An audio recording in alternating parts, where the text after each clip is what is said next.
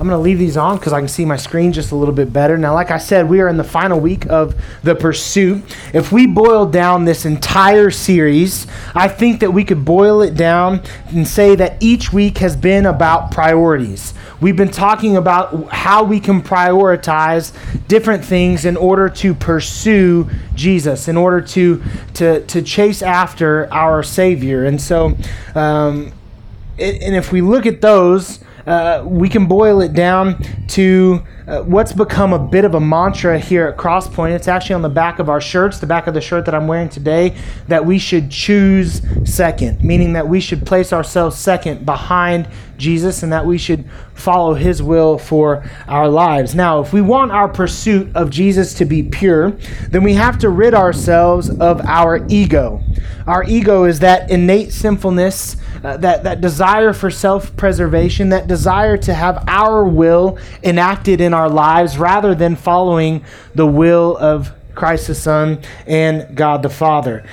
But the way that I think that we accomplish this, the way that we rid ourselves of our ego. The way that we show God that He is most important is a lot like the way that Solomon did it, that David talked about earlier in the series, and that is to pursue wisdom. One way that we can accomplish overcoming our ego is by leaning on God for wisdom.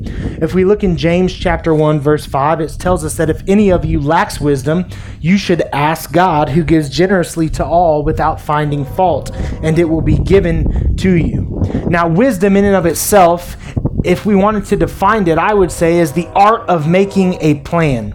And not just the art of making a plan, but the art of making a plan that will be successful, that will bear fruit. It's a pathway to success, so to speak.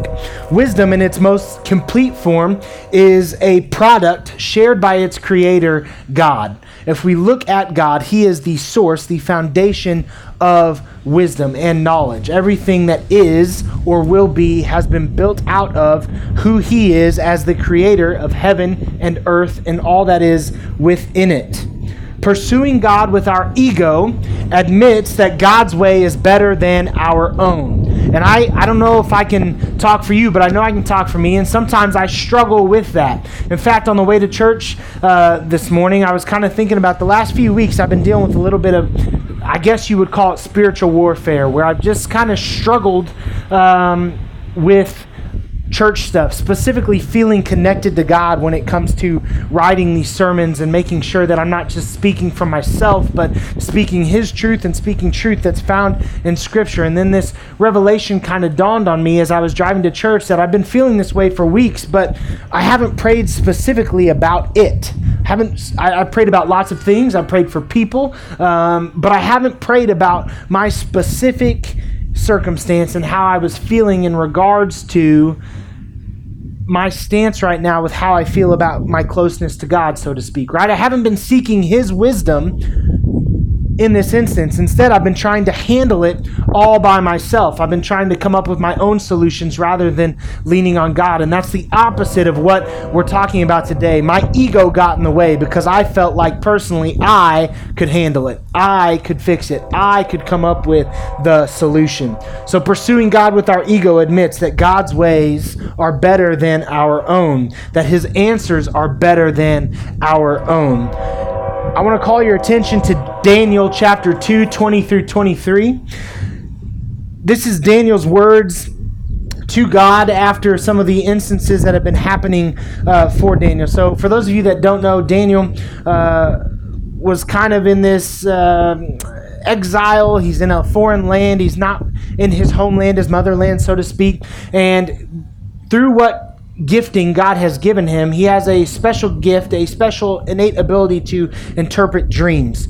So the king in the land that he's in is having these dreams and he wants to know what they mean and all of his advisors aren't able to give him the right answers. They're not able to tell him what it means. And Daniel is actually able to come to him and, and, and explain to him exactly what his dreams mean and kind of show him the next steps that he should take in order to overcome these issues. And so Daniel chapter 2 verses 20 through 23 says, "Praise be to the name of God forever and ever." Wisdom and power are his. He changes times and seasons. He deposes kings and raises up others. He gives wisdom to the wise and knowledge to the discerning. He reveals deep and hidden things. He knows what lies in darkness, and light dwells with him. I thank and praise you, God of my ancestors. You have given me wisdom and power. You have made known to me what we asked of you. You have made known to us the dream of the king. You see, the wise see wisdom as a gift from God. They don't take those opportunities to point back at how intelligent they are or how good of a plan it was that they have created.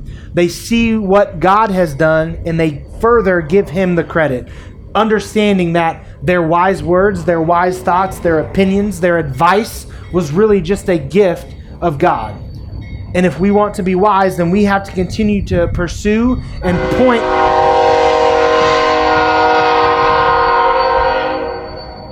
It's a little bit louder outside than it is in our building when it happens. Just just a tad.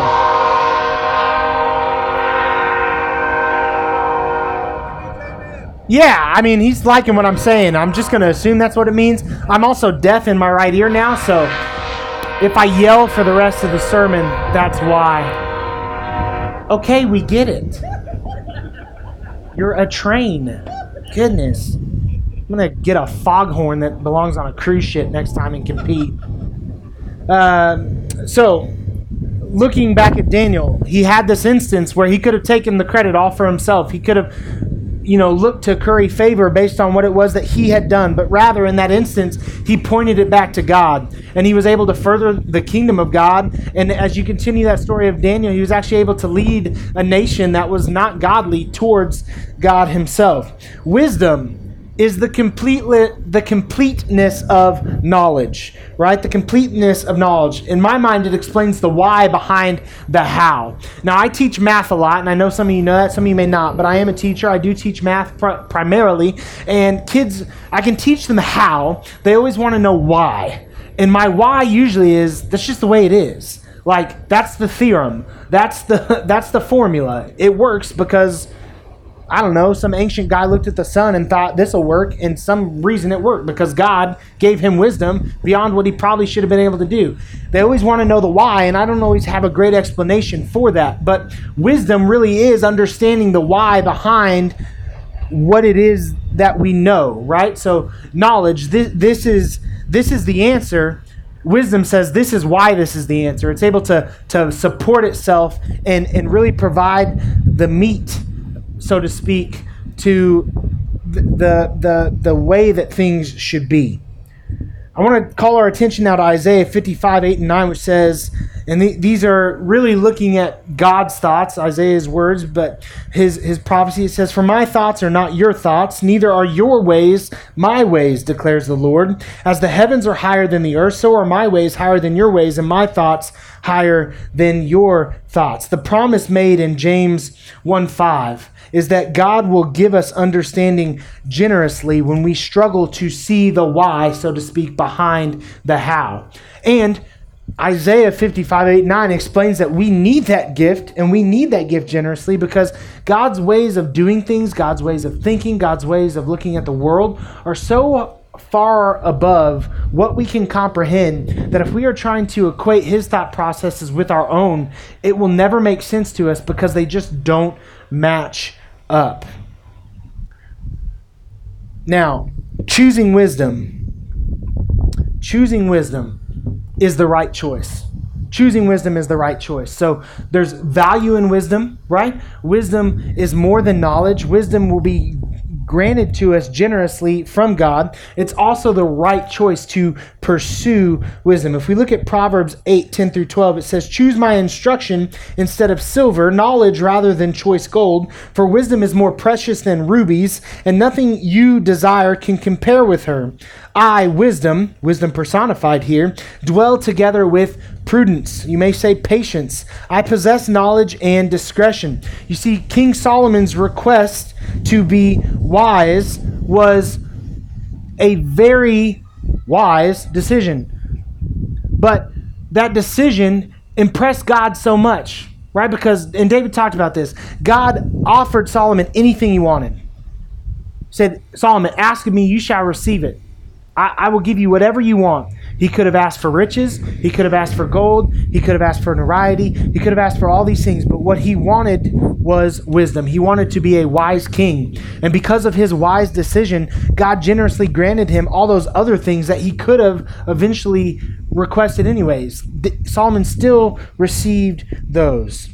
It was seen in such favor by God that he was blessed with more than he ever could have hoped for or even at the time had comprehension of. And I look at that for encouragement in my own life because I'm not going to lie, you and I've told you guys this before. I struggle at times with material things. I like stuff. Who doesn't, right? Like I I want a nice car and I would love to have a boat and maybe one day an RV and I want land and I want all those things that people want, right? But at times in my life, the pursuit of those things has outweighed my pursuit of Christ.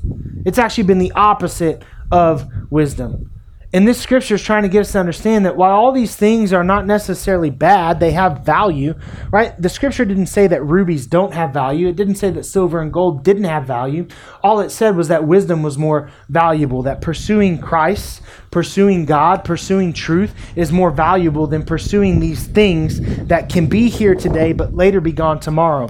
Wisdom is a lasting resource, it's something that is a gift that has eternal consequences. And I know you've heard me use those words before too, but something of eternal consequence obviously should weigh out more to us than something that only has a ter- temporary shelf life, so to speak, here on earth. In James 3 13 through 18, it says, Who is wise and understanding among you? Let them show it by their good life, by deeds done in the humility that comes from wisdom. But if you harbor bitter envy and selfish ambition in your hearts, do not boast about it or deny the truth. Such wisdom does not come from heaven, but is earthly, unspiritual, demonic. For where you have an envy and selfish ambition, there you find disorder and every evil practice. But the wisdom that comes from heaven is first of all pure, it is peace loving, considerate, submissive, full of mercy and good fruit, impartial and sincere. Peacemakers will sow in peace and reap a harvest of righteousness. One of the things that I find important in this passage is that wisdom does not exist outside the presence of humility. Wisdom does not exist outside the presence of humility. In fact, to boast about how it is that we feel that we are wise is actually unwise. It's unwise. And so, any wisdom that comes in our life that, that, that Christ or God Himself gifts us with must be used in humility, a lot like what we saw from Daniel. We have to be humble in the way that we live. Wisdom is shown through action that is based in humility. It has no room for selfishness, it has no room for envious attitudes. It has, though, the godly, Christ like characteristics that are found in verse 17. I'm going to read those again. Wisdom that comes from heaven is pure, peace loving, considerate, submissive, full of mercy and good fruit, impartial and sincere. Peacemakers who sow in peace reap a harvest of righteousness. The pursuit of wisdom is the pursuit of Christ. The pursuit of wisdom is the pursuit of Christ because Christ is wisdom personified. He is wisdom in a being. Christ never did nor said anything that was unwise. Instead, he lived a life in which he carefully considered all things. And that is the Christ that we pursue. That's also the attitude that we should pursue. And when it comes to the various ways that we can pursue Christ, if we want to be successful in pursuing Christ through the Word, through our time, through our prayer and our actions, the things that we've talked about over these past few weeks, and in our pursuit of wisdom, which we are talking about this week, then we have to set aside ourselves. We have to see Christ's way as better than our own. And that's how we can pursue Christ with our ego by laying it down, by saying, maybe I am intelligent, maybe I do have good ideas, but in this situation, I think that Christ will be better than my own. I'm going to consider Christ's ways. I'm going to consider Christ's teaching in His Word. I'm going to follow where it is that, that Christ wants to lead me, even if I have great ideas of my own, or even if I'm unsure of where to go next. I just know that God is that source of wisdom. We can't follow Christ if we're trying to lead the way. We are we we can't. We can't follow Christ if we're trying to lead the way. And our ego, our ego, that that that idea or or the thought of, of self-elevation and, and self-worth is what gets in the way of that. It's what gets in the way of that, of saying that Christ's way is better than my own, of not being able to look past that and see that maybe, just maybe, we don't have everything figured out. I'm going to end today with Mark 34 and 35, which is kind of the verses we look at it when it comes to choosing second here at Crosspoint. It says, Then he called the crowd to him along with his disciples. This he is Jesus. So he calls the crowd to him and his disciples, and he said, Whoever wants to be my disciple must deny themselves and take up their cross and follow me. For whoever wants to save their life will lose it, but whoever loses their life for me and for the gospel will save it. The whole goal of our pursuit, the whole goal of our pursuit of Christ is to find salvation is to experience what it is like to be seen by God as Christ is seen by God. Now, that can only happen by us putting our faith in Christ. It only happens through the gift of grace that He imparts on us when we seek Him out, when we repent of our sins, right? And, and when we pursue after Him. At the end of the day, I know that me personally, I want to be as Christ like as possible. I want people to look at me and say, there's something different about that guy. And a lot of times that, that statement probably comes in comparison to who I was once before, right?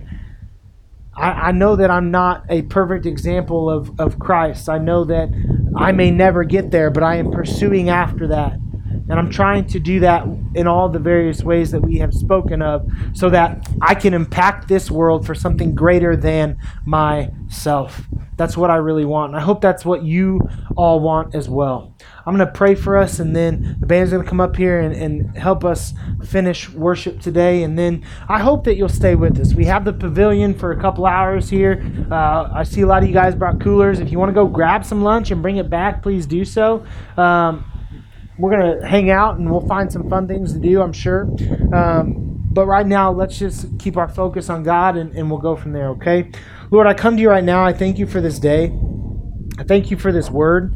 I hope that this word has the impact that, that you would want it to have, God, that it would show and reveal to us that you are wise, you are wisdom, and that our ego can sometimes get in the way of our pursuit of you and that sometimes, God, we fall short because we just won't let go. But Lord, your scripture shows us that wisdom is an ultimate pursuit. It is a worthy pursuit, more worthy than rubies, more worthy than gold or silver, more worthy than the material things that we could call our own. Your wisdom is the greatest gift that we could receive.